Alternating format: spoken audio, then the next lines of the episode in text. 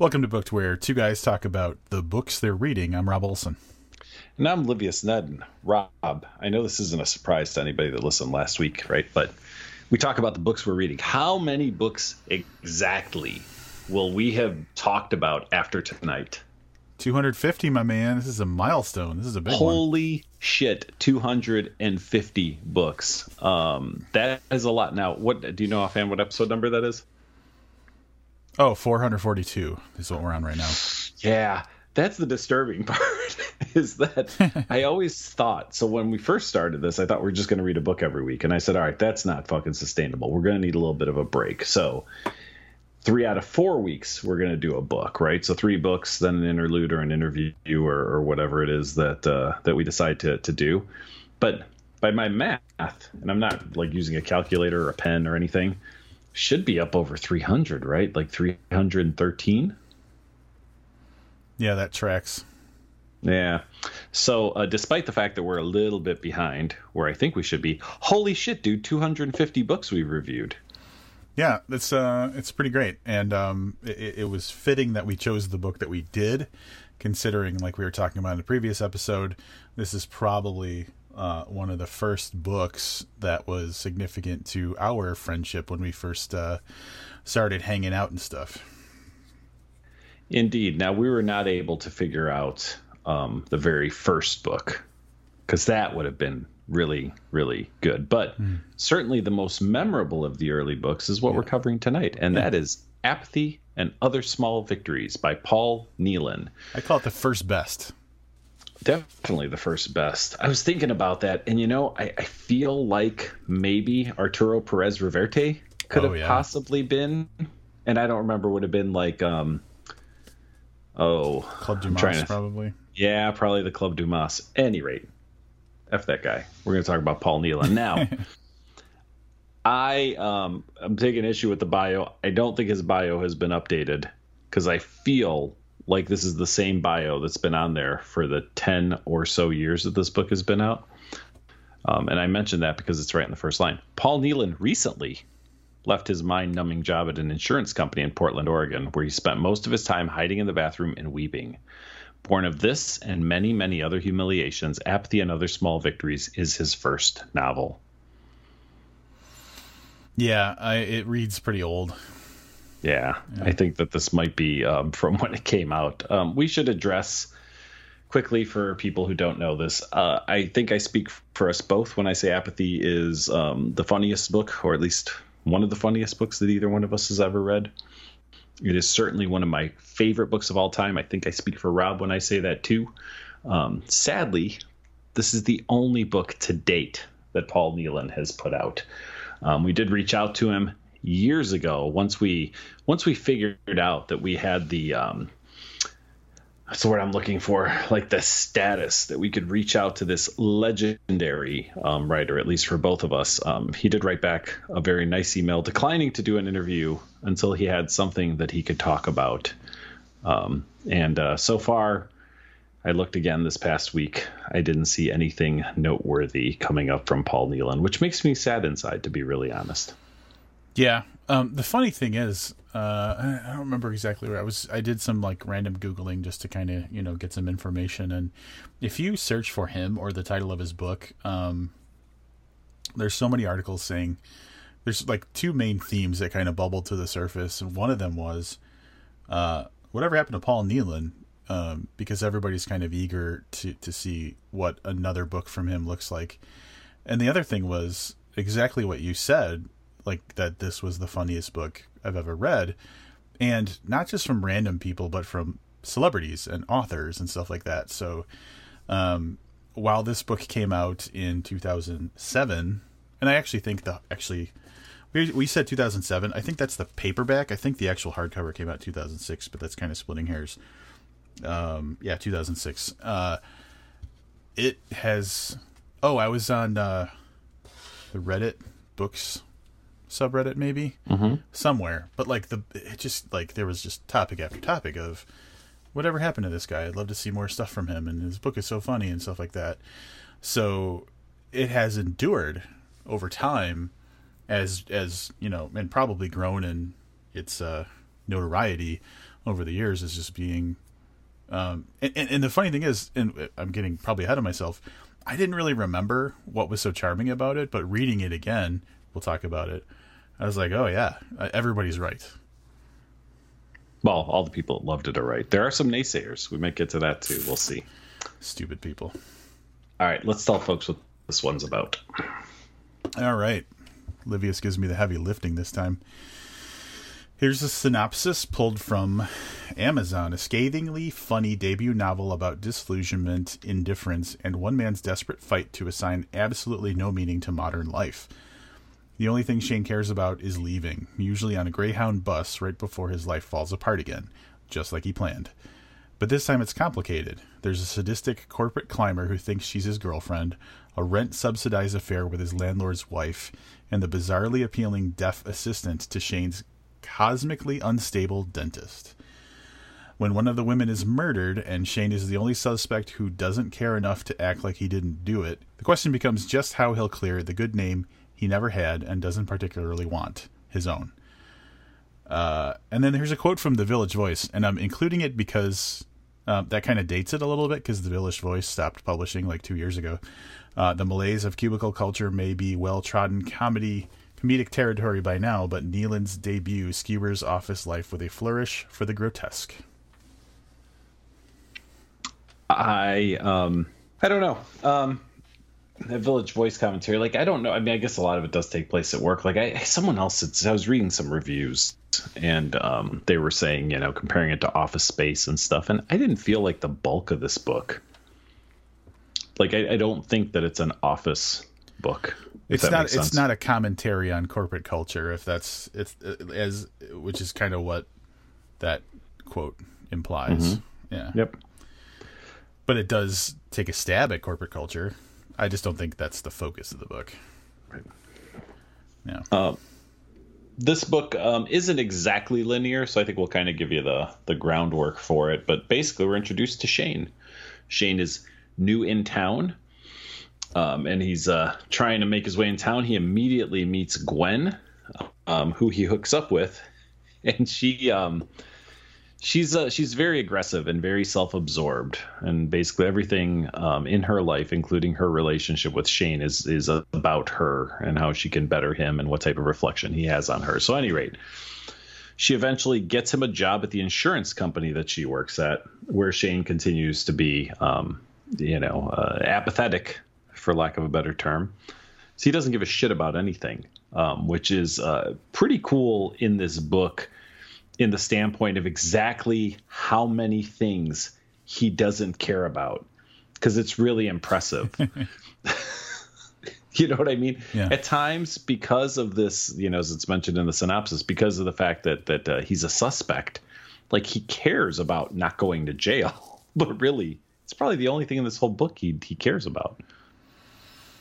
Yeah. So um, early on, it's just established how much um, he has opinions on things, but all of those opinions pretty much lead to like no faith in anything, um, not caring about things, and, and things like that. So, um, early on, also, the level of humor in the book is established from probably like the first, you know, few pages.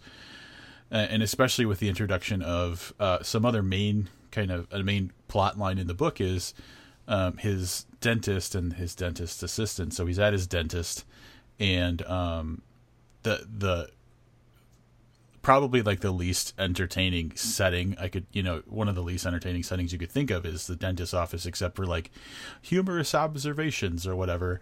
But they're not normal people. So his dentist, Dr. Doug Weinhardt, um, is this. Uh,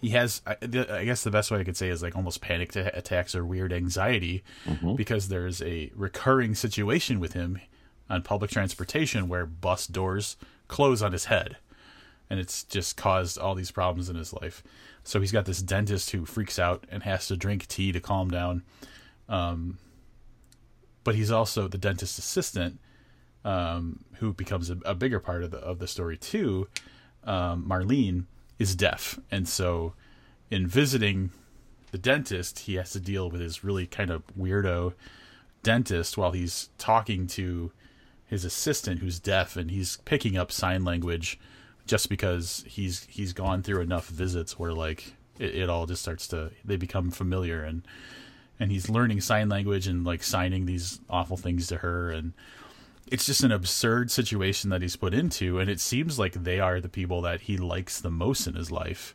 um even though it's just completely absurd the entire situation. Yeah darlene's the closest thing that he has to a friend in this book. Because um, really uh, i'm sorry? Marlene. Mar- what did i say? Did i say darlene? You did. Oh marlene. Marlene who's deaf so we'll call her darlene for simplicity's sake instead of calling her deaf marlene um is the closest thing he has to a friend in this book. And and you know, I said like he doesn't care about anything. I, I, ultimately, I feel like he cares about her. And yeah. there's maybe another character that he cares a little bit about, which is interesting. And I, I don't think we're going to do spoiler talk for this. I mean, the book. I want everybody that's listening to read this book. So I'm going to try not to yeah. go full bore and spoil it.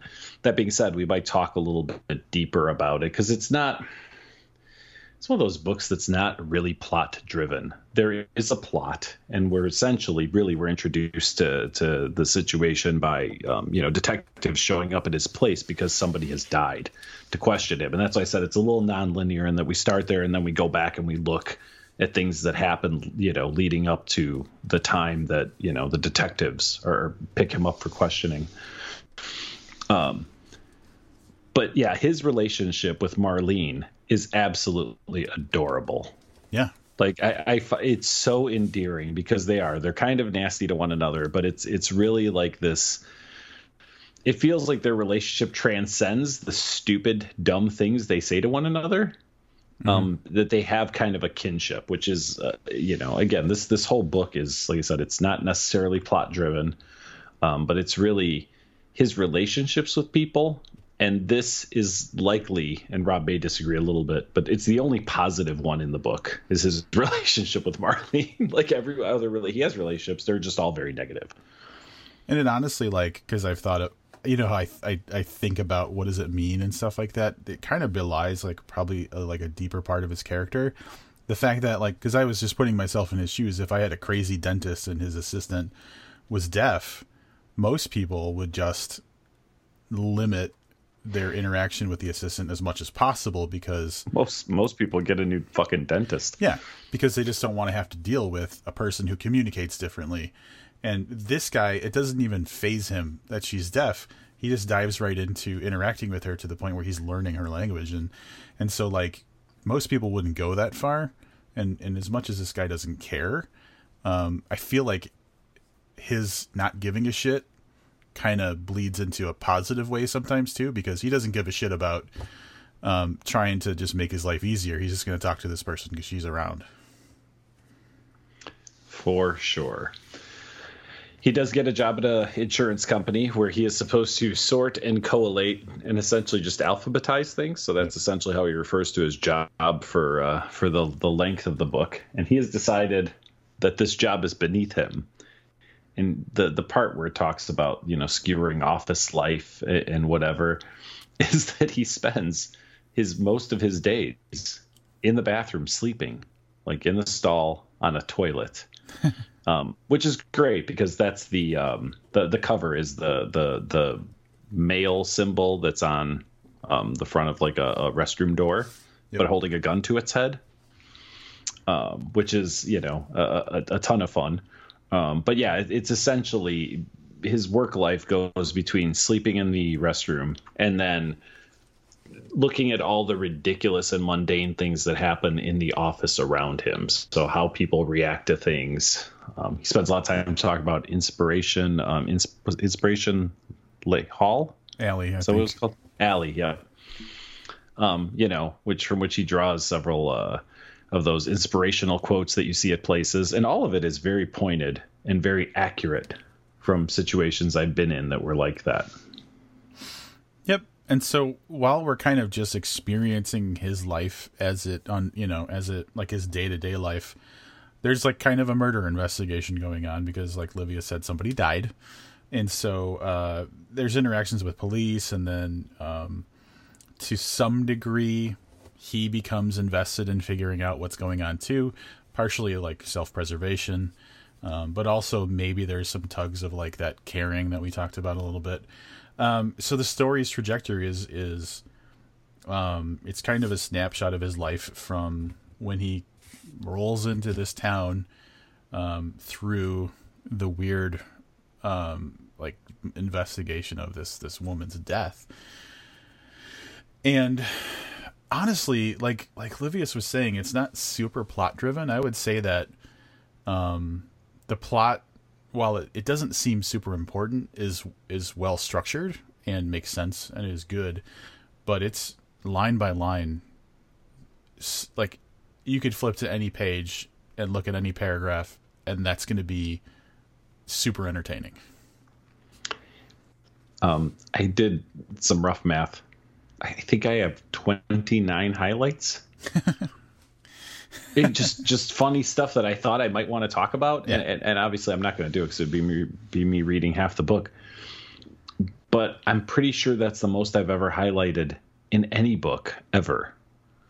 So when we talk about the writing, um, obviously I don't know that the humor is for absolutely everybody or whatnot, but I mean this guy.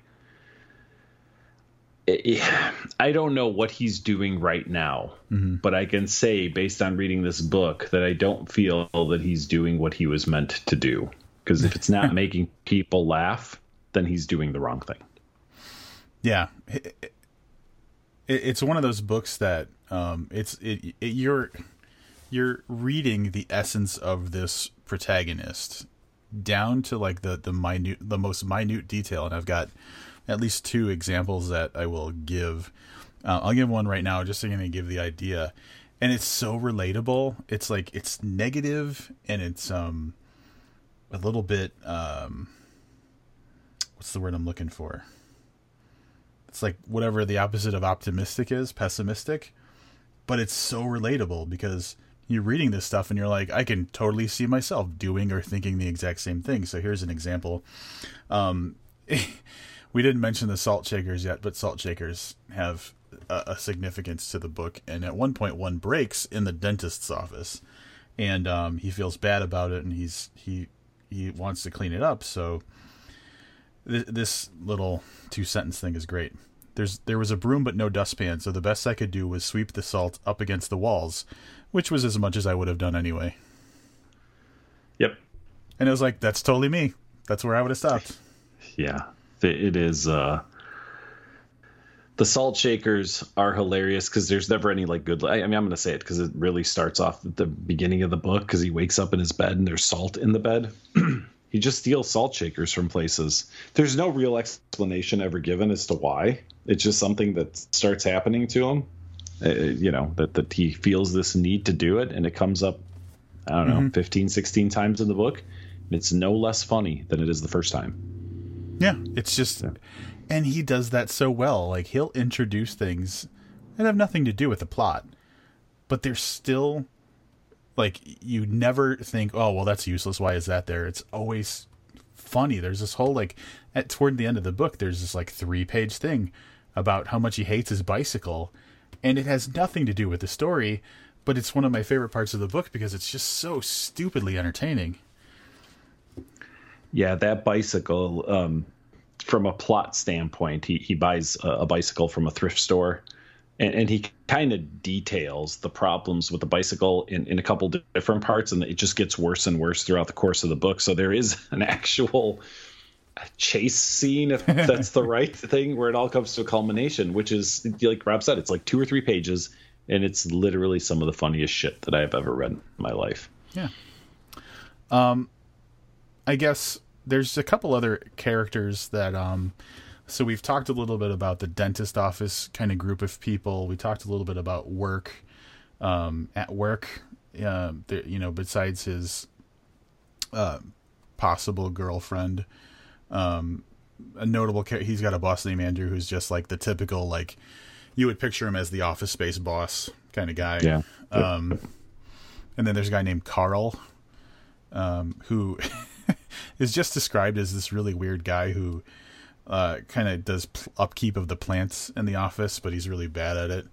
Um, and then there's the other kind of group that uh, that exists in this book is is the people in and around his apartment building. Yep. Um, so his landlord's name is Bryce. Bryce has a wife who plays a part in the story. Um, it's even mentioned in the the synopsis: a rent subsidized affair with the landlord's wife.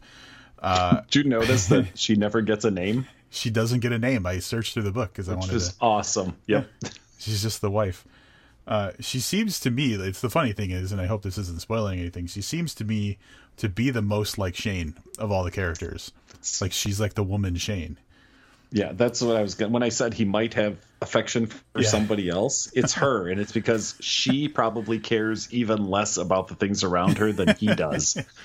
Kindred spirit. Yep. Uh, also in the building is uh, he, a guy that goes by Mobo, although he has a normal name, um, who kind of he lives upstairs from Shane and kind of is a drug dealer.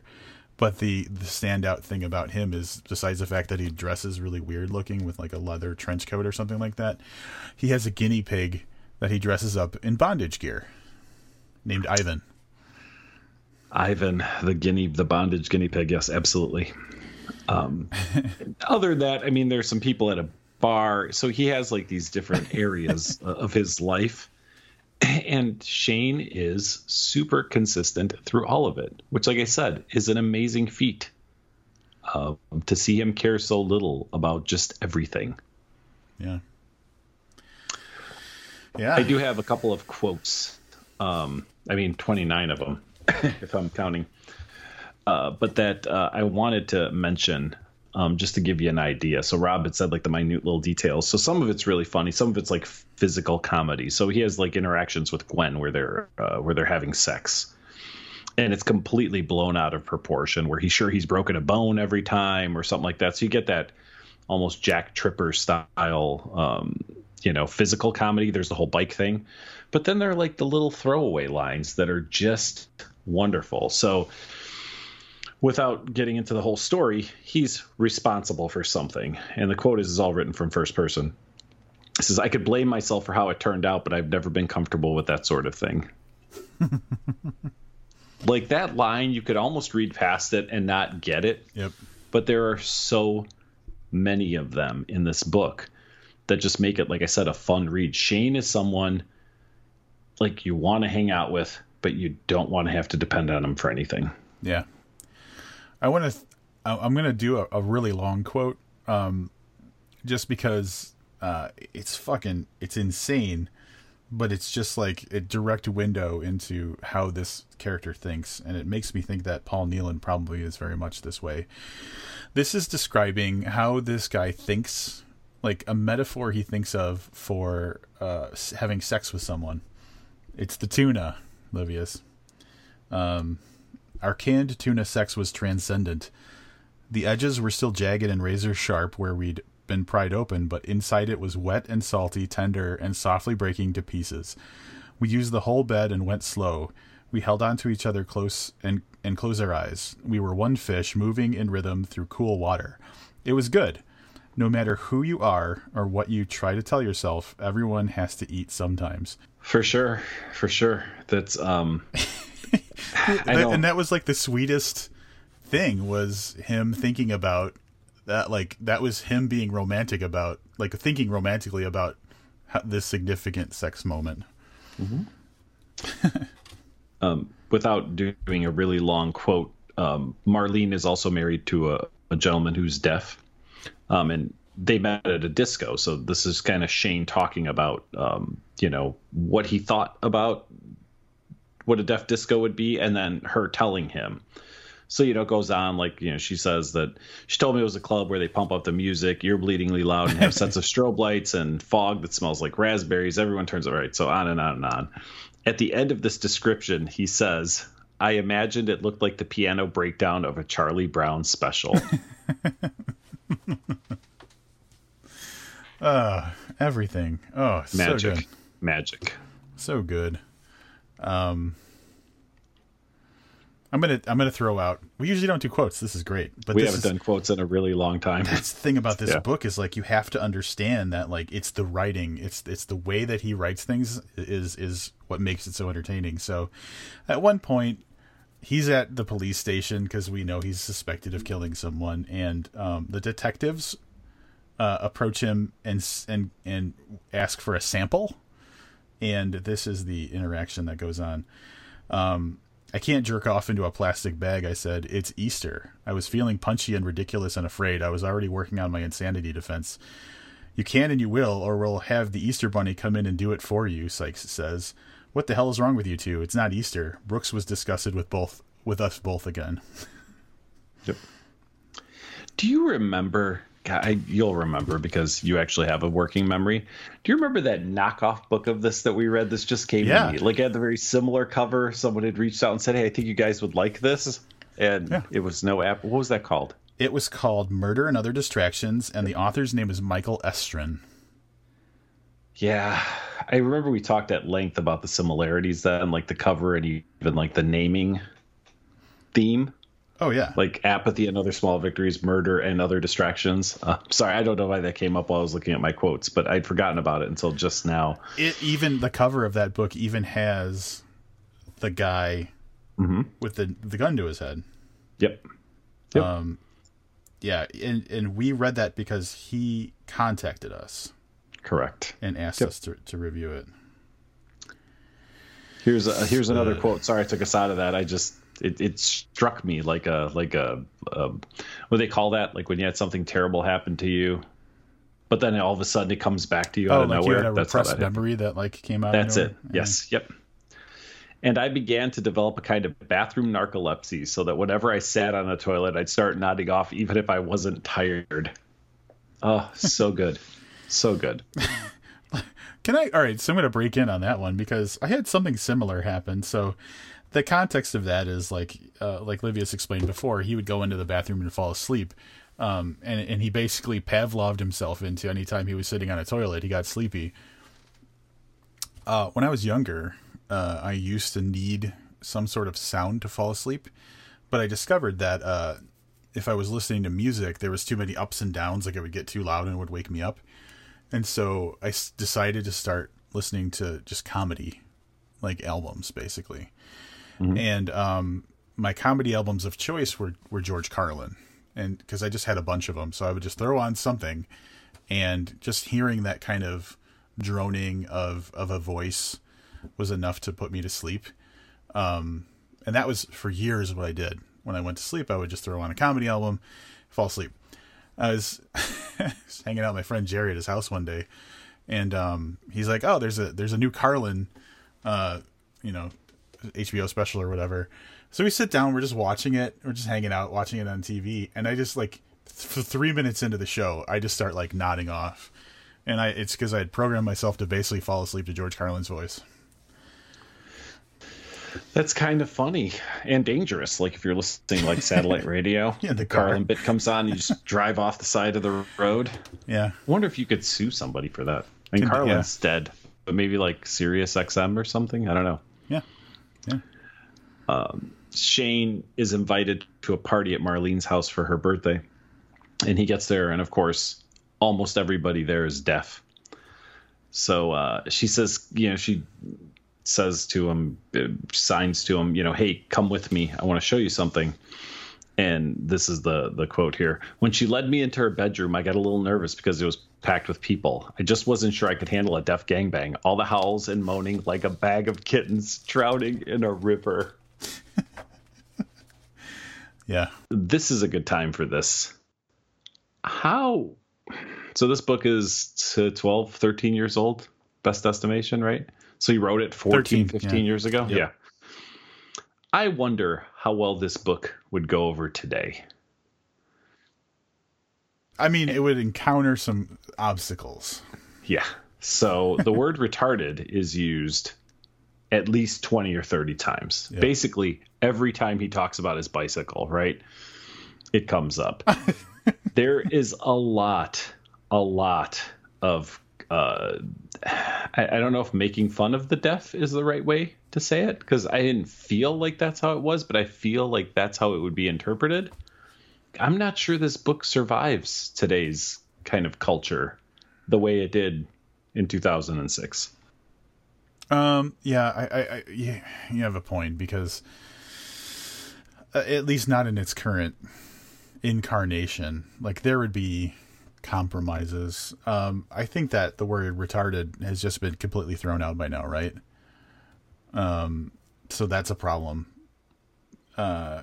And then yeah, the the sensitivity around like deaf, you know, deaf people, but in the context of the book, like if you take quotes out of context, it seems mean, but in the context of the book, this guy is just thinking about stuff and he doesn't have any ill will toward anybody.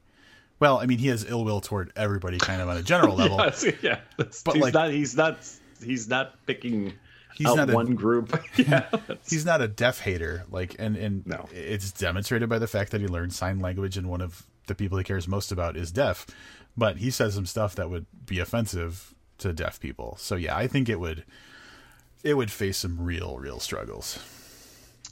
While we're still on the making fun of deaf people, um, this is a little bit of a longer one. Hi, Dick Nose. She signed back. Hi, shitface. Hi, cocksucker. Hi, asshead.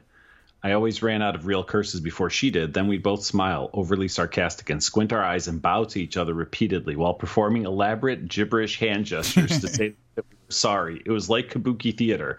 Then she'd laugh because she was only kidding, and I'd laugh too because at least I could fucking hear.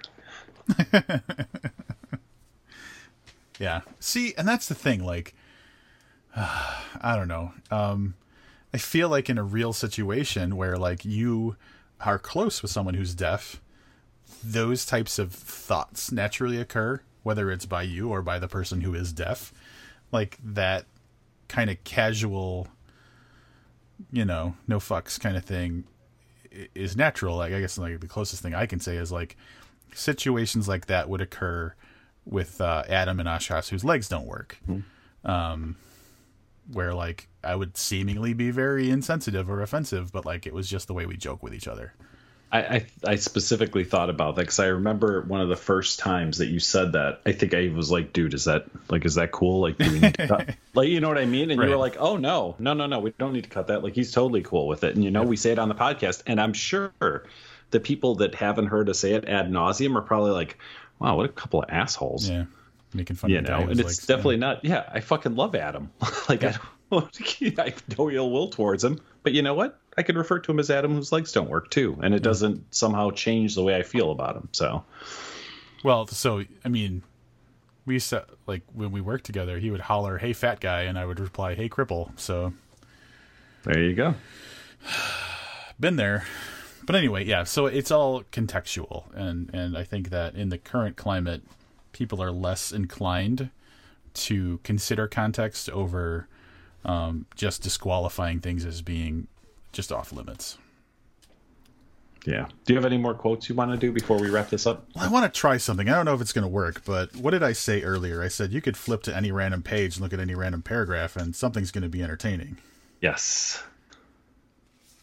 And here we go. This is just something I randomly flipped to. This is a, a, I'll give a little bit of context. Um, so this is um, this is just a little bit of setup very early in this in the book um, about his visits to the dentist, and I'm going to read a little more than I originally planned to, but this just helps with the context. I'd started bringing a bag whenever I went in for an appointment: magazines, music, pornography, a sketchbook, a journal, some snacks. It was like the bag my mother used to bring to church for me when I was little, full of toys and distractions, so I wouldn't start crying and interrupt mass and piss off the priest. Because if I did, he'd tell God to make us die in a car crash on the way home. Can't we just wear our seatbelts? Seatbelts are no match for God, said my mother.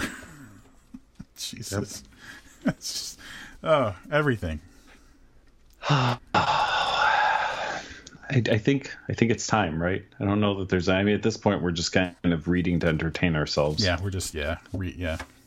It's time. All right, Rob. I'll let you. Uh, I'll let you do the honors.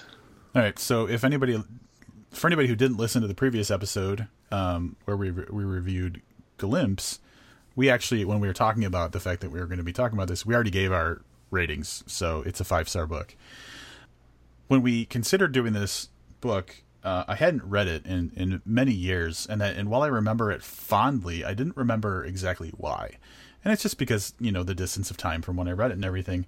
But when Livius would say it's the funniest book he'd ever read, I was always like, yeah, I remember it being funny, but that sounds like a strong thing to claim. And I, I was probably thirty to forty percent through this book when I realized like what really what that means. Everything in this book is entertaining. Line by line, this is probably some of the most like unique and funny stuff you'll find in any book. And and I know that sounds very strong, but this book is rock solid entertainment the whole time. It's funny, it's endearing, it's a little bit crass, a lot crass. Um and and you just want to you just want to see what happens because it's so entertaining and so funny and it still manages to have a very workable plot that probably is as good or better than a lot of the other books that we've given high ratings to as well. So I really don't see a downside for this book. Um, it's just fucking entertaining, and that's it. Five stars. This is my fourth, at least my third, but I think it's my fourth time reading this book. And I am no less entertained um, on this reading than I was the very first time when I read it.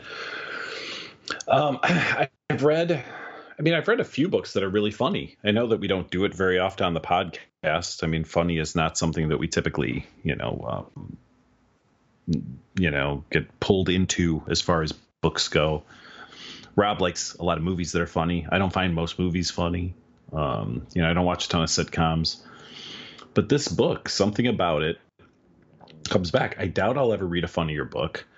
Um, I'm also fairly certain because of its high entertainment value. I keep telling myself one day I'm going to do like like my 10 favorite books, and and I know if I ever get around to that, that this will be in that 10 and probably in the top half of it.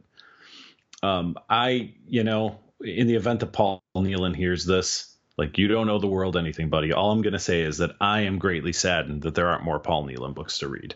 So um, people could take that for what it's worth. I don't typically say, hey, everybody should read this book, but I genuinely think that everybody should get a copy of this book and read it. You may fall into that very small percent, 5% of people that really don't like this book. It's based on Amazon reviews. Those people are stupid and they are wrong. Um, this is one of my all time favorite books, and however many stars I give, I only give it five, but it's worth significantly more than that. Yeah, I, I, I will agree with you that this is definitely a book that everybody should buy and read, hundred percent. And and if all fourteen of you do that, it'll shoot up the Amazon rankings, and Paul Neilan may sit down at his word processor and put out another book. Yeah, it could happen. I so even though he uh, wasn't interested in an interview when we uh, corresponded with him, I, I, went back and I read last night the email uh, conversation between the two of us, and this was back in 2013. So this was early on in the podcast, and and quite a distance from when we're recording this episode. Um, but he was like super nice, and uh, it, it, was obvious that he had at least checked out the podcast when uh, he responded to us, uh, kind of explaining why he wasn't up for for you know an interview at the time. And so, uh, like we got that feather in our cap if he never publishes anything else. Um, uh, he doesn't, you know, find a time that he wants to join us on the podcast. It was out there that like we were, you know, open to c- collaborate, and he was open as well. It just wasn't good timing. So, um, we, you know, that's one where we can at least say like, yeah, we were in talks with him because uh, I, I, you know, he's a significant writer in our in the in the history of the podcast. Yeah, it um because I thought about that email too, and I thought to myself that um getting a nice rejection email from him was definitely a lot more exciting than and I hate to say it this way because I don't you know what I mean, but like mm-hmm. we've gotten yeses that I wasn't as excited about yeah. than to get a nice rejection from him. It was the same thing with with Dallas with Jack Ketchum. Yep. You know, so obviously I still have hopes that at one point we'll have Paul Neilan on the podcast. Right. Um, the, the thing with with uh, with Dallas is uh, is obviously a done deal, and that's not going to happen. But um, sometimes it's it's just nice to be able to have some kind of communication with, and I'll say it, you know, with one of your heroes. Like this is somebody whose work I appreciate to, to that level. So that's it. That's all I've got. I'm done talking about this book. Well, can I bring up something that um, uh, this has been a theme lately? There's a lot more. Um, uh, we were talking a lot more about the the people that are supporting us on Patreon and stuff like that, and I just want to quickly thank uh, the postman. We uh, we mentioned recently we had a, we had some new um, Patreon supporters, and he was one of them. And we I, we get a message uh, earlier today on Facebook saying, "Hey guys." Um, I don't remember exactly what he said, but the gist of it was, uh, you know, I, I, support you on Patreon. I was looking for your spoiler talk for Alice Isn't Dead because he had read the book and he was interested in hearing what we had to say beyond the review. And he couldn't find it, and he just wanted to know, you know, if there was something he was missing, and he was super polite about it. And Livius, you know what my first thought was, right? Um, oh yes, yes, I do. Um, maybe that you didn't post it. so um, I'm not perfect. And from time to time, I screw something up. And uh, like immediately, I read this and I was like, oh, "Fuck!" I know, I, I, know, I forgot to post it. And and this reminds me of um, when we did that review for the Twin Peaks final dossier with um, mm-hmm. Jesse Lawrence. Yep. We recorded that, and I don't know what the timing was of it or something, but um, it was like three weeks before I realized that we recorded it and I edited it and it never got posted. Like everything was done. All I had to do was type some stuff into a website and it would have been an episode. And I was like, oh my God, we never. So I had to post it like a month after. And it totally threw off because, like, in that episode, we were talking about stuff that was coming up and now it was all wrong. Um, so yeah, I had completely forgotten to post the spoiler talk for Alice Isn't Dead uh, until the postman brought it to our attention. So thanks, buddy. We put it up uh, immediately when I got home and it's up for you. So thanks for pointing that out. Sorry to keep people waiting since November for the spoiler talk for Alice Isn't Dead, but it's there now. You can hear our thoughts beyond the, the review.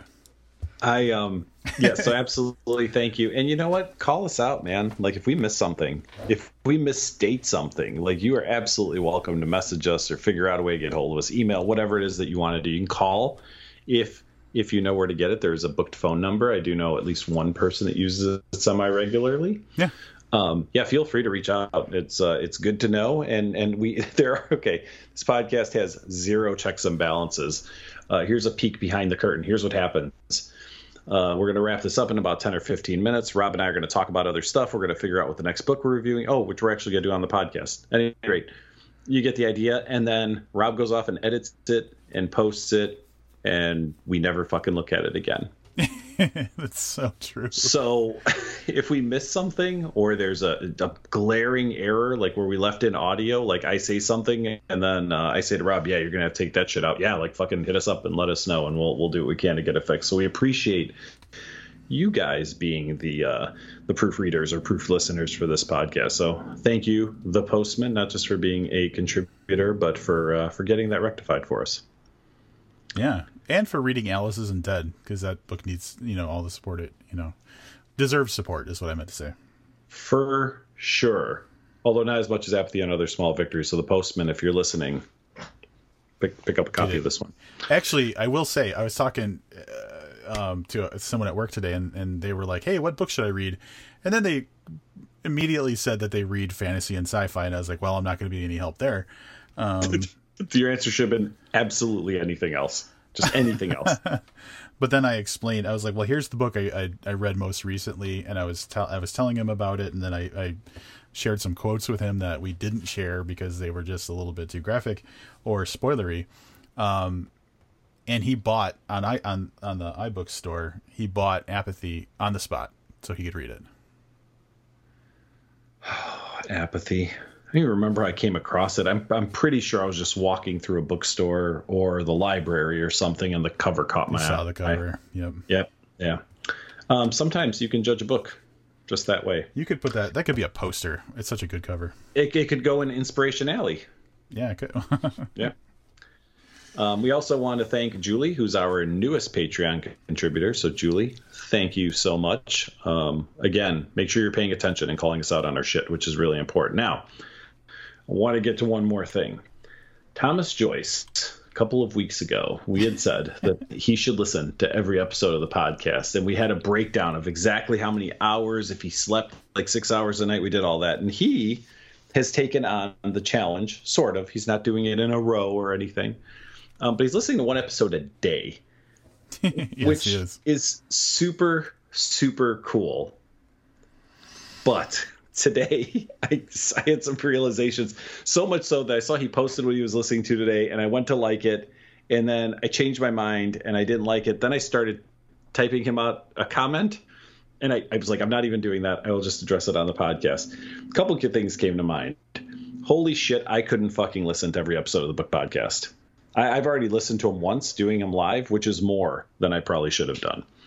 Second thing that came to mind is this poor bastard it's going to take him another year to get caught up, right?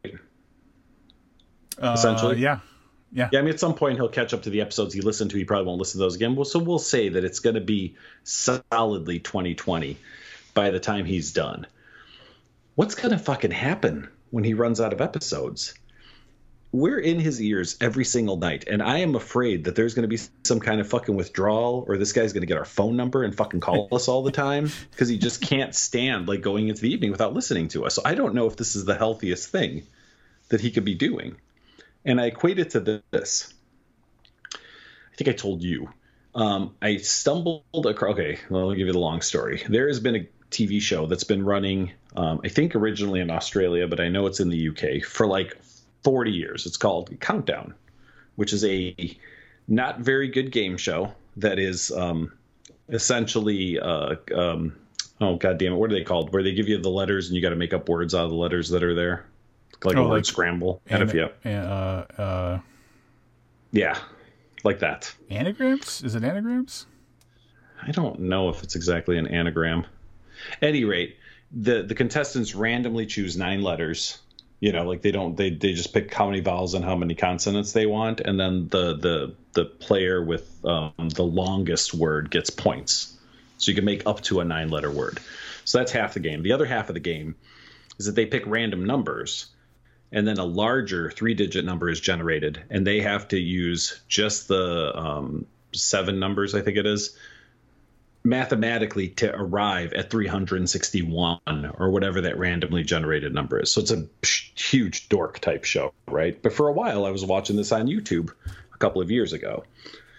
So YouTube algorithms, after I ran out of flat Earth stuff to watch, 9/11 conspiracy theory stuff to watch, um, uh, uh, 80s hairband music videos to watch, recommended something called 8 out of 10 Cats Does Countdown which is the Countdown TV show, which is still running today, but it is hosted by Jimmy Carr, who is a comedian, and comedians play on teams and they play the same game.